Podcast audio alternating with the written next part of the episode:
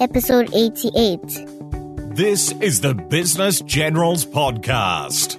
We chat with amazing entrepreneurs every single week to help you maximize your startup business ideas, take control of your personal finances, and get the most out of your professional career. Subscribe to the show and check out businessgenerals.com for full show notes, free tools, and killer resources to help you on your journey to maximizing your business dreams. And now, your host, Davis Mutabwa.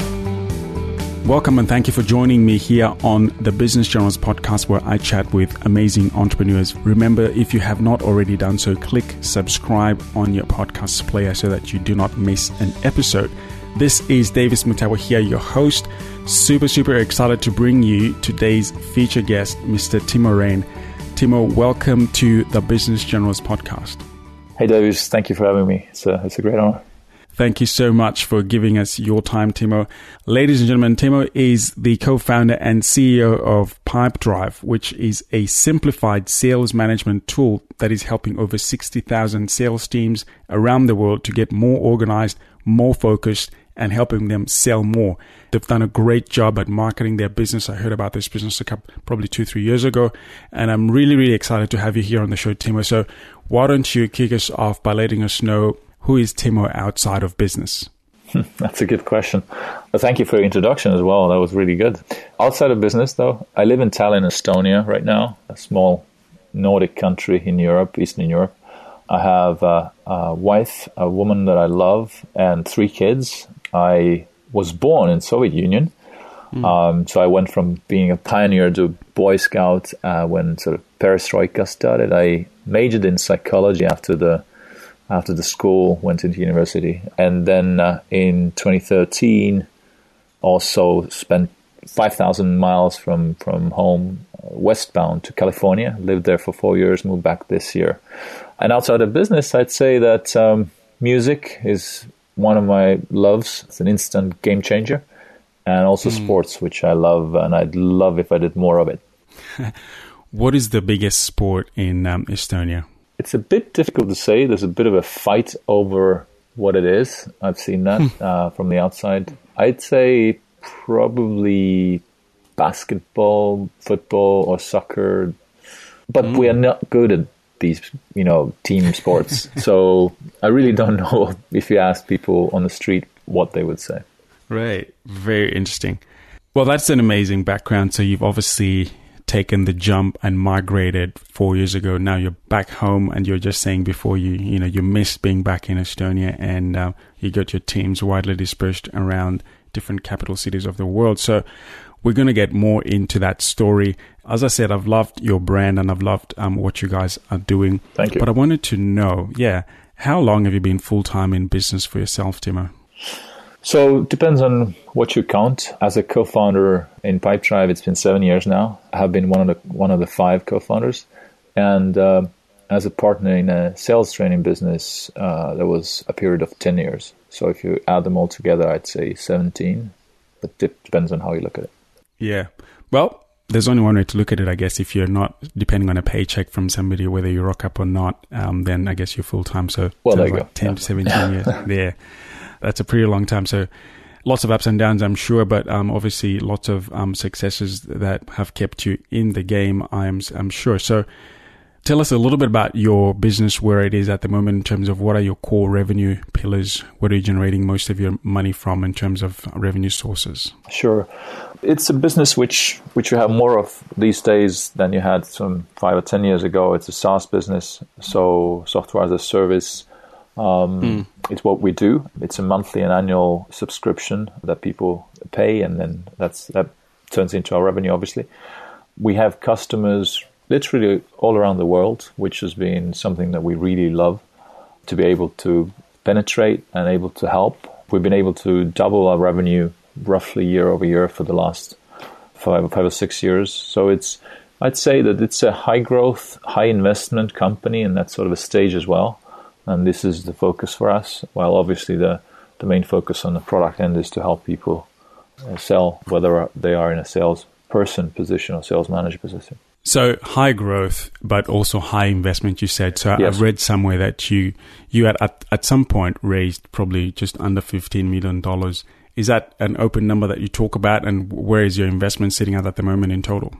Total investment right now is around 30, if I'm not wrong. I, I really don't sort of keep count there that much myself, but I think the ballpark is definitely there. Is that just a number in your head, or do you sometimes sit back and think, "Well, that's thirty million dollars"? I didn't think we'd actually have the, all this kind of money invested in my idea. Good question. I never really asked this question myself, to be honest. You can always ask questions, and depending on your angle, you can come up with different answers. I mean, from one angle, you could say, "Well, that's amazing." I mean, it's it's a sign of somebody believing in what you do enough so that they're willing to invest their own money, somebody else's own money, a lot of trust, a lot of responsibility. At the same time, you also can ask it from a position or an angle which could have you wonder, okay, has that been enough, or has that been too much? So you can ask all these sort of mm. questions, but but it sort of it has felt right that we've been able to add investments from uh, from different uh, investors, and uh, more than a number for me, it has been, I'd say, more of a game of of what we can get in addition to that. Obviously, you go and try to raise funds for more capital, but uh, you can always ask, what is it going to give us as a company that we didn't have before? And and that's been driven me more. So I I don't. Maybe that's one of the reasons why I haven't asked this question as far as the number goes. But yeah, compared to zero, I'd say it's a it's a massive number and a sign of something, at least something, you know, done well, I guess. Mm. As a startup, obviously, you've moved into a more mature stage at the moment and you're scaling up. But do you feel it's diluted your control over the business or it's actually helped you amplify your reach because of not just the money and the cash flow, but also the influence and the mentorship and the coaching that comes with the right investors? Yeah, I think I've loved the fact which you just described, what comes with mentorship and right investors. Let's be honest, you, you always have to ask whether whether you have an idea where you can have a, a contribution in the business and, and, and all the decisions that, that are being made, especially when you have a vision ahead of you and you haven't reached the point where you think you should be. And then um, then you would want to maintain at least some sort of influence, if not you know full control, depending very much on, on how people look at things as well. I know some founders sort of think of, of the control as a total control. Some of them are, are much more fine with having an influence, and some of them quite quickly also become passive and they don't really care that much about the sort of day to day active work. So it can be different. Uh, for me, I've loved the fact that really big things are done with other people anyway. So it is a team that you need, and it's a team of people who are professionally working in your company executives, individual producers, all the managers, and also the investors that um, uh, would want to give you every connection they have or every question they have in order to for you to get better or just push you. So I, I've, I've loved what happens when you have these ingredients uh, in a soup. And that's a good answer. I guess you've you've got five co-founders, so you obviously are accustomed to working in a team, working with different people with different contributions. When you're on an airplane, I'm sure you travel a lot, and somebody's sitting next to you in, in the lobby somewhere, chatting at a networking event. Somebody asks you, "What do you do?" So you say you're the co-founder of Pipe Drive, and they're like, "Well, what does that company do?" How do you explain that in a simple way to somebody who's listening today? I think you did it in a better way than I would. I quite awful. I quite often go sort of to places where I I'm at that moment emotionally, and that could be more Right. sort of mm. business oriented answer, saying that hey, what we do is just a piece of software. Sits online. It's meant for managers and salespeople, and the idea is to help them get to the sales result that they want to. So it's industrial, a bit more like industrial way of saying it. But at the same time, when it's more sort of emotional and, and personal, maybe mood or feeling, the whole point of of us starting the business was that there has to be a way in sales, which we had experienced ourselves, but but also you know for anybody in sales, to get to the results that people really want to, and almost in a guaranteed way. But there are a few things that you have to do to make that happen, and but the biggest thing that's that, that you have to factor in is the losses, along with successes. Mm-hmm. And when you can do that, when you have the right framework for, for that, when you have the right tool that sort of focuses you on on your own activity rather than just the results that you record, then I think you are one step closer. But obviously, it's it's not enough. It's, it's a tool, but at least we want to provide you with the best tool there is to hitting your results. So very much depends on what mm-hmm. sort of mood I am, I guess. So I don't know if you like that answer. Got it. That's good. Here's what I want to ask you.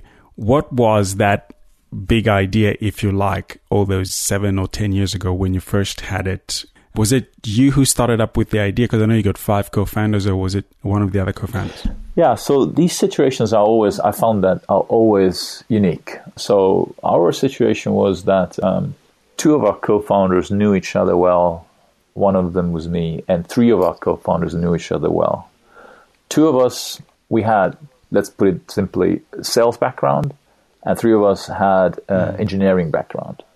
And it was a matter of luck and I think timing that we got together in 2010 and felt that this is the core team that could build something that we had in mind with the other co-founder Urmas uh, from the sales background that, that I was, you know, I knew already more than 10 years by that time mm. and had worked mm. with him. Uh, so the big idea was something that we came to actually earlier, probably two or three years at least earlier when we created our own spec with the help of one person but that was very intimidating moment, moment and, and I also wanted to share this because that sometimes uh, shows what sort of uh, colorful situations can happen when you when you try to go forward with your business. So anyway, so we had an idea that there could be a way to build a tool which would be more simple than the tools that we had been using by that time, like Microsoft Dynamics and Acts and Target, and at the same time, it would still be mm. functional enough so that you would feel that it helps you while you do your sales. So really like a tool which is built bottom up rather than a top down when you think about the organization and when you think about whose needs are put first, whether the salespeople or the sales executives. So the idea was that we should be able to specify that tool and maybe we could find people who would be able to code that into existence. So we found a guy who claimed that he can create a spec. That was all foreign language for us. We didn't know what creating a spec meant, and um, and we described him like over the lengthy sessions. I don't know how many we had. What it is that we think the product should do, and he wrote it down uh, in his own way. And what happened was that he produced a hundred pages long specification document, gave it to us. We looked at it, and we were like, all right, what do we do with this now? And he said, well, you go to some developers and ask them to, you know, write the code uh, based on the specification. Let's put it that way. We were so intimidated with Urmas, the other co-founder, that we we thought that that's not the way to do it. I mean, this is like, how can we make sure that this team actually knows what they're doing? Maybe we're going to find wrong people. Maybe they're not interested in as far as developers, right? And how do you actually outsource that something mm. that core? So we basically let that specification sit there on a shelf for about two or three years while we didn't let go of the idea. And, and i think the situation and opportunity presented itself, uh, itself again like two or three years later when we had a chance to meet with some of the early startup founders in estonia which had a pretty good tech scene at the time. Skype technological founders were from estonia so they had already built good engineering environment. Right. And uh, we met three guys. We felt that these are the people who actually understand what it means to build something. They had scaled a few startups already. What it means to build something from scratch uh, mm-hmm. as the technology goes. We liked them. They liked us enough, and the rest is history, basically. But but I just wanted to share that the road is actually quite interesting and colorful. It's not so straightforward. Never been. Right. I mean, a lot of people have ideas, and you took it one step ahead, and you got somebody to write out this this hundred page spec, which probably just you know articulated what you guys had on your minds, but probably in a in a, in a written document, which which is probably not a bad idea because once it's written, you're one step closer to your goal. True. but then it, it scared you away and you, but you kept it because it was documented. I don't know whether you always used to go and look up, look back and on it or whether it was something you forgot about. But what triggered that next phase? Was it just the fact that you guys met with somebody or was it kind of always front of mind and you were always keeping your antennas up looking for how you're going to execute on it? Yeah, I have to be personal with that answer because I think that's how life goes really. I mean, if you don't have sort of an itch in you that you have to do it, you have to take it, this step to build something, right? Then um, you're probably not going mm. to. And for me, I had a situation which I was already in, which was a one of the three partners who started with the sales training business in 2000, and uh, the business was going well. We had uh, we had been you know generating nice, nice revenues, providing for families, all that stuff. At the mm. same time, I was doing the type of job being a sales consultant, which I didn't consider to be my role for the long time ahead, but I didn't realize that until probably five or six years into that business. And the sort of realization came as a result of one trigger and then one question. The trigger was mm. just a random question, actually, from a person that I had known some five or six years ago, and I haven't met him later on at all. But uh, we had worked together in a door to door sales company and uh, in 2000 in US. And um, I was doing quite well there. And he was a few years later, I think he just texted me and asked me, "So how, how things are going and what are you what are you up to?" And I told him, "Well, I'm a consultant, and we had you know one of the partners, and we run in this business." And his question, or the way I interpreted, was with a sound because it was it was a text. But his question was, "You a consultant?" And that's that's how I read it. And for me, that was like a, it was really honest and brutal, sort of awakening into I'm not really a consultant. I mean, I love that I'm able to do this, but mm. I should do stuff. I should build stuff.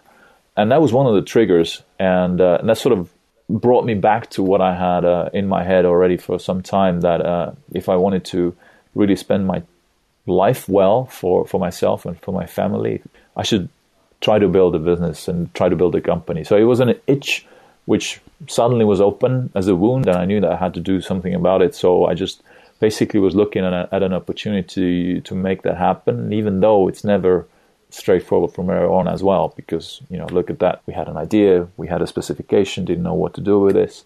Got sort of maybe a bit mm. intimidated because that was something we hadn't done before, and uh, but it, it didn't let go. I mean, for me, that was the personal moment. Sometimes later, that we had these three guys that we were talking to about a potential uh, software, and these technology co-founders they were thinking that it's a good idea, and we, we said, okay, let's give it a go. So there was a lot of preparation for me that was needed to actually take that step, and that's what I wanted to share with you. Okay, and then what was the next stage? So you've gathered together these five people who are now co-founders. What did you do next in terms of development? First of all, we we did a um, repeat of uh, what we had done before, which was describing the idea to people, you know, form of specification of what it is that we feel that the idea is and what the product should do and how it should help. They wrote it down differently, which we really loved, much more in the form of okay. um, sort of drafts of screenshots, workflows, much more visual. And I think that really attracted us mm. um, to them. And then as soon as they had a basic idea of this, I think we really needed these guys' sort of experience in, in scaling uh, startups like that because they told us basically what to do next and then we followed. We knew what we right. had to do in terms of scaling a business and bringing it up from scratch, but, but they also knew what it means to actually code a product to existence. And uh, for the next, let's say, two or three months, we, while having mm-hmm. our day jobs, we got together over the weekends into one of the farmhouses. Mm-hmm. Uh, just coded from you know Friday evening until Sunday afternoon, and then went back home, and and that's how we spent our you know weekends away from our families at least.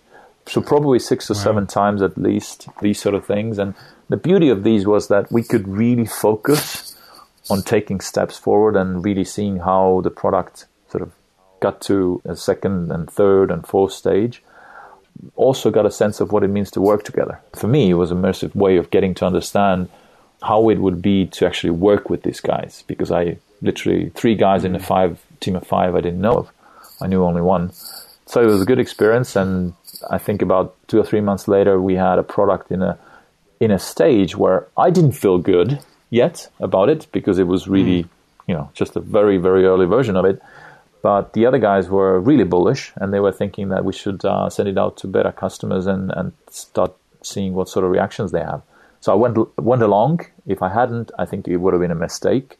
So that's where I followed, and uh, and we started gathering, uh, you know, first feedback.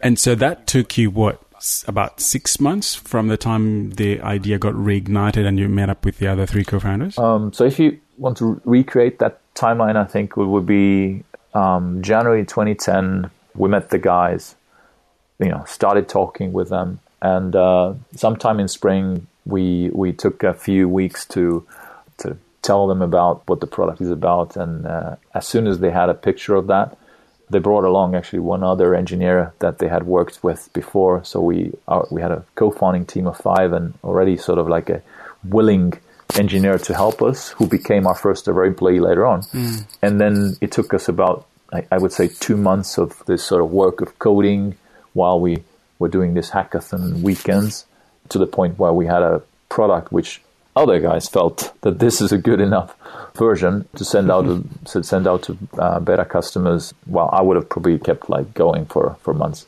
Yeah, that's good. I think what is important here in this story for me, especially, is that you know you guys were working full time, doing camping for weekends, you know, away from your families, Friday night to Sunday. That you always hear good good stories um, when you do podcasts like this one. So yeah, that's exciting for me. So after that six months window or whatever that period was, and those couple of months, you've gone in and you said let's let's take it out to market. So how did that process go? What was your strategy then, and how many were you targeting? Was it paid or free? How did that happen?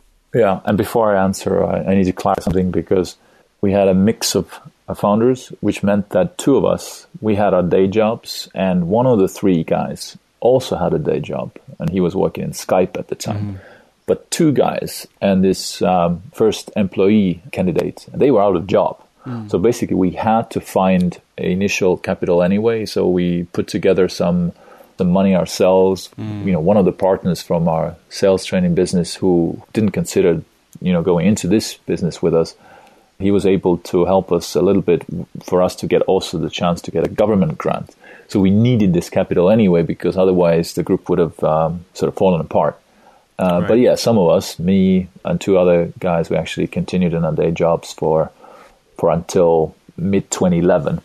But yeah, I mean, as we sent out the, the version of our product or access to the product to the first people, they were literally our contacts from previous uh, work in business for us with uh, Urmas mm-hmm. and me, and uh, for the other guys also the people they knew in businesses or startups that were potentially dealing with uh, selling the service or product. And mm. um, I guess that was about 500 around that uh, number okay. of contacts that we sent it to. And our goal at first was really, really to to see whether this approach that we had, which was quite com- you know uncompromised version of just putting the sales pipeline in the front of everything and everything else as a CRM tool somewhere in the background.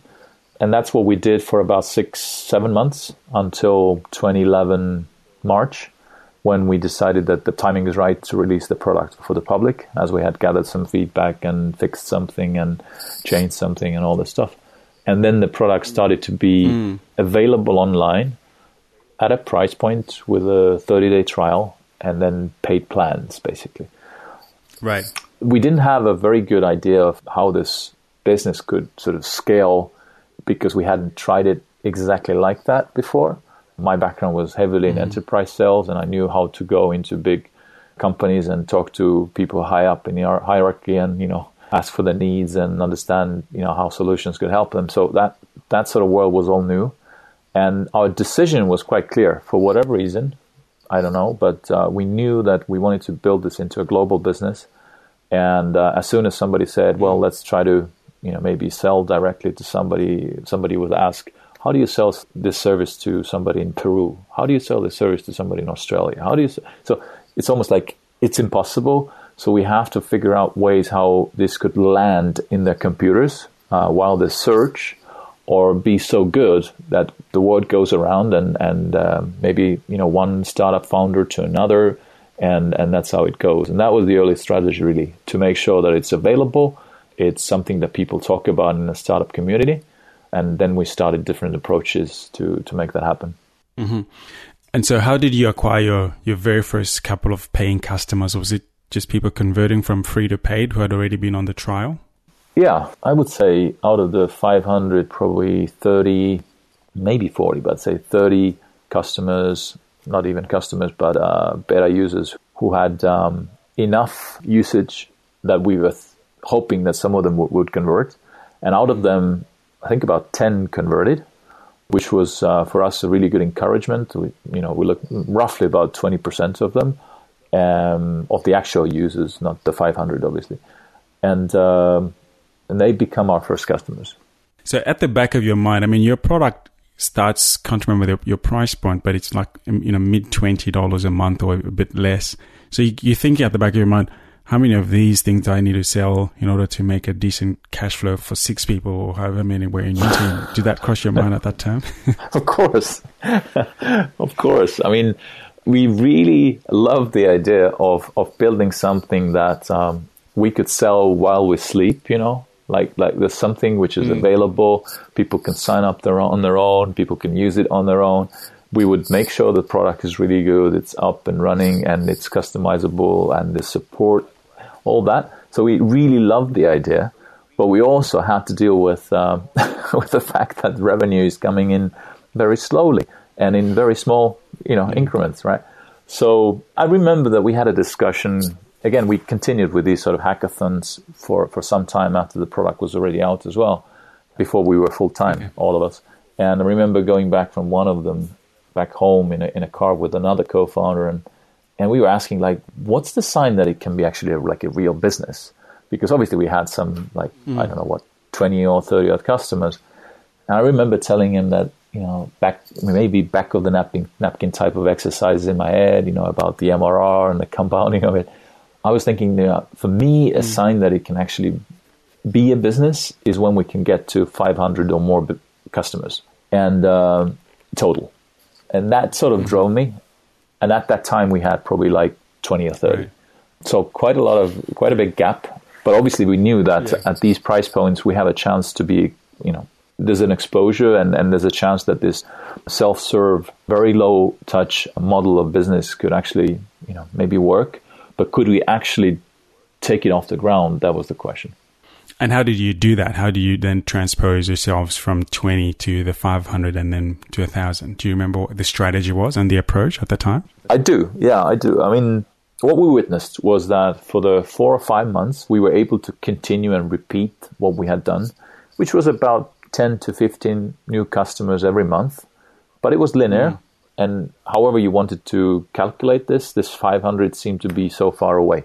And we knew that we yeah. would run out of our resources probably patience, everything, right? So we started asking what should we do and how could we learn, but also how we, how we could fund our business.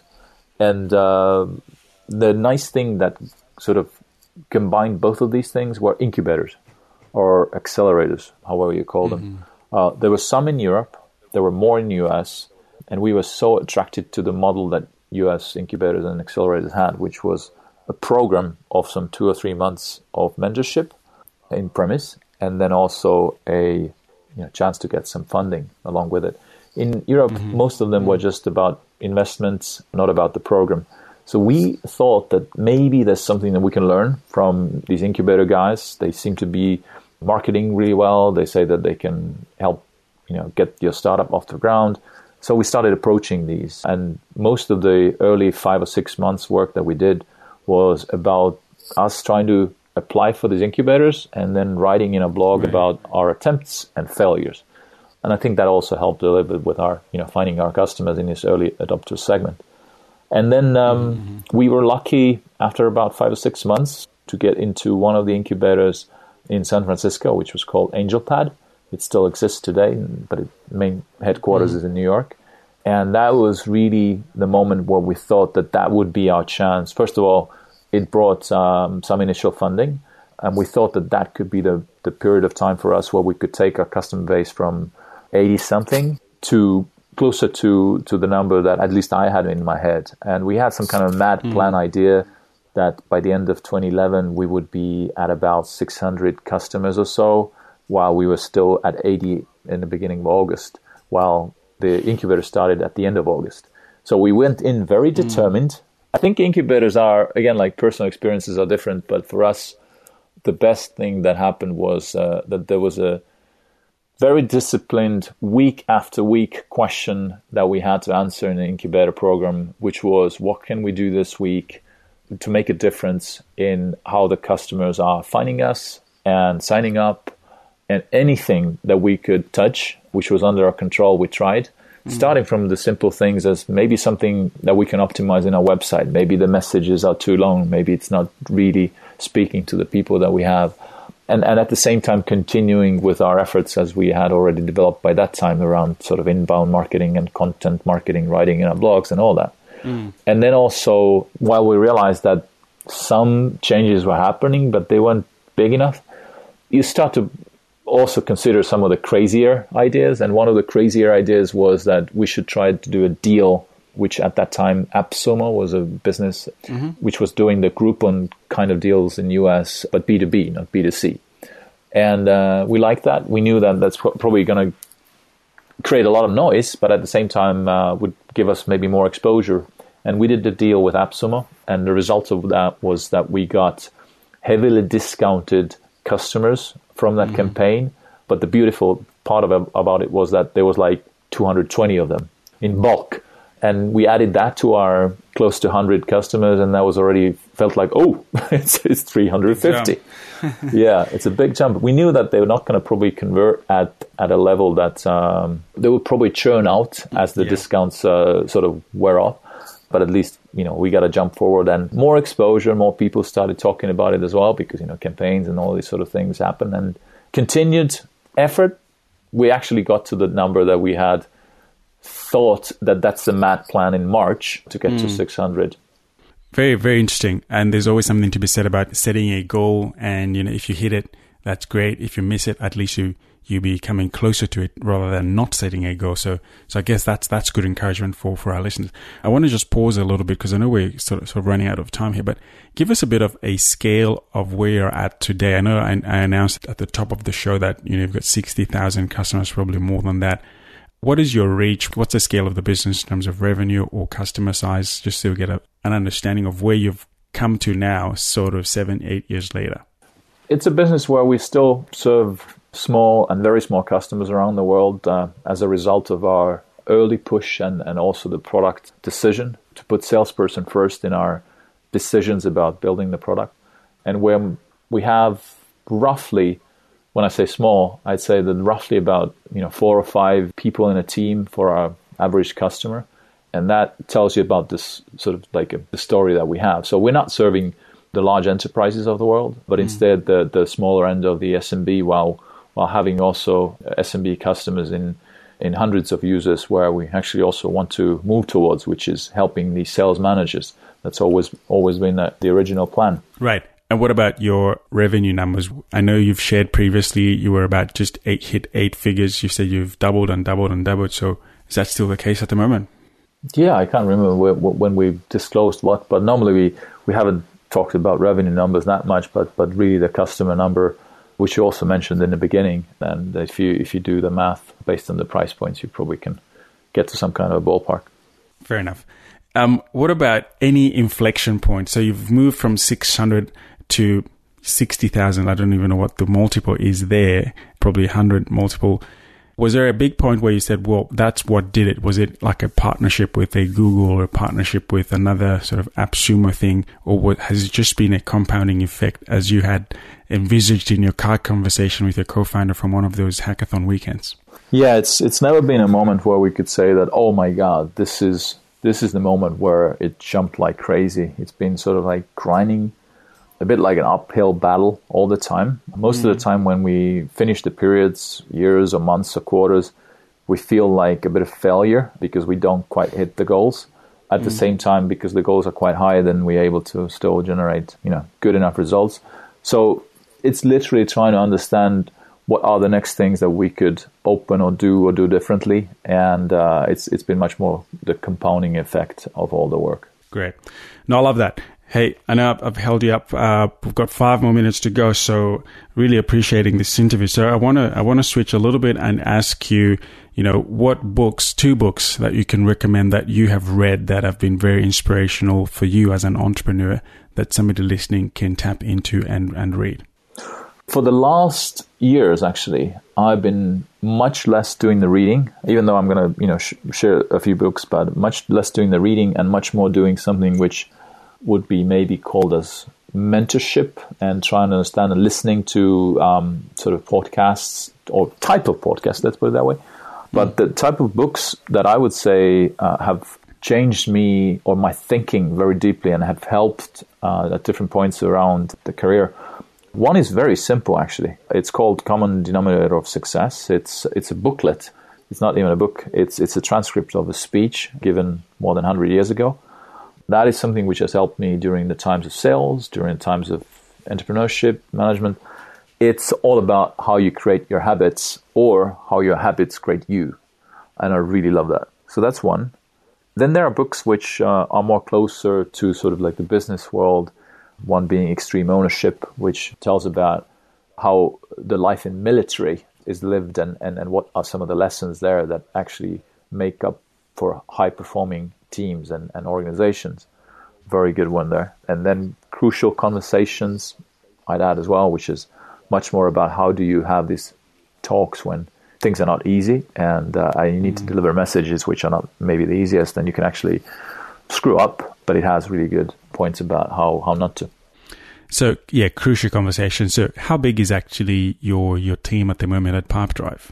Our team is uh, slightly more than 300 people altogether in four offices, five offices. Five offices. So that's that's a fairly big sized team. So you get a lot, lots of hiring and transitions taking place all the time. So that's a those are great reads for anybody um, starting out and anybody who's even scaling up, especially that last one, I guess, um, even the extreme ownership. I think that that's really good. I don't think any of those have been shared here before on on the podcast, which is great. So we're we're adding those up to our resource list. Um, so that's thank you for sharing that. And uh, Timo, what is the best way for people to connect with you? I don't want to get the expectations too high because the most honest answer would be the best way to connect with me is to work in Pipedrive and text me, but uh, or use the instant messenger because most of my attention actually goes in, into the company that, that, that any organization that we work in, and I have some mm. very limited time outside. I don't have a social network habit, quite honestly, and the only thing that that I have in it's it's in LinkedIn but even there, I'm I'm terrible. I think to respond, but that at least can sometimes happen, uh, especially when somebody is really bugging. I think, um, but that, that's an honest answer.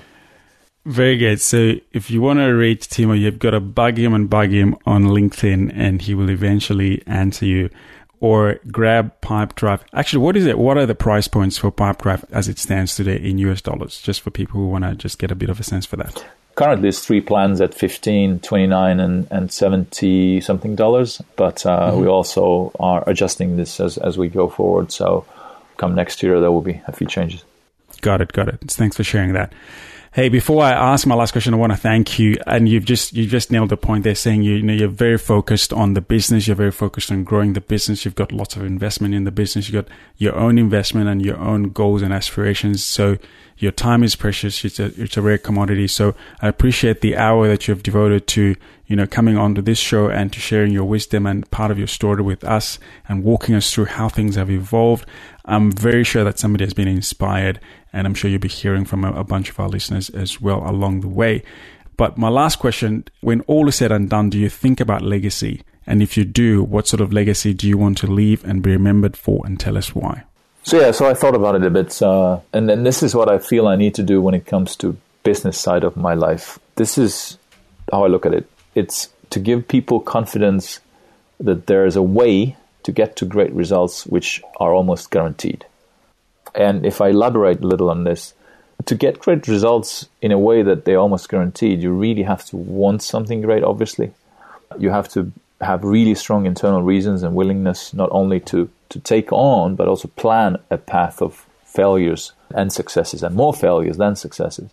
And for me, that's the way you can get where you want to be. I mean, it wouldn't have to be that tough, but uh, but since we really can't control most things in life, I think you've got to factor in abnormally high amount of losses. And I do think that if you're ready for that sort of a path ahead, then I think you're also ready to have your mental toughness tested by what every single day can bring. So, in one sentence, it's give people confidence while they're failing more than they're succeeding. And as as currently we're building Pipedrive, it's it's literally a tool for people in sales to do just that. That's amazing. So helping people gain confidence that they can achieve great results that are almost guaranteed. And I believe that is by taking the right actions, monitoring them, staying accountable, which is what your system helps our sales professionals out there do and help grow businesses. So appreciate that honest feedback. And uh, ladies and gentlemen, thank you for joining me and Mr. Timo Rein from Pipedrive. You can reach out and see what they're doing at pipedrive.com. If you enjoyed that episode, do leave us a review on iTunes. We will love to hear from you. Timo, thank you so much for being on the Business Generals podcast today and for sharing your story with us. Absolutely grateful. You are a true business general. Thank you, Davis, for having me once again. It's been a pleasure and, and wish everybody listening uh, good success with their endeavors. Thank you. Thank you for listening to the Business Generals podcast. Connect with us at businessgenerals.com and grab the full show notes and access a ton of free resources. Subscribe to the Business Generals podcast so that you do not miss an episode and help us reach more people by leaving us a positive review on iTunes or your favorite podcast player. We look forward to your company on our next episode. Until then, remember that you are a true business general. The Business Generals Podcast, helping you maximize your startup business ideas, take control of your personal finances, and get the most out of your professional career.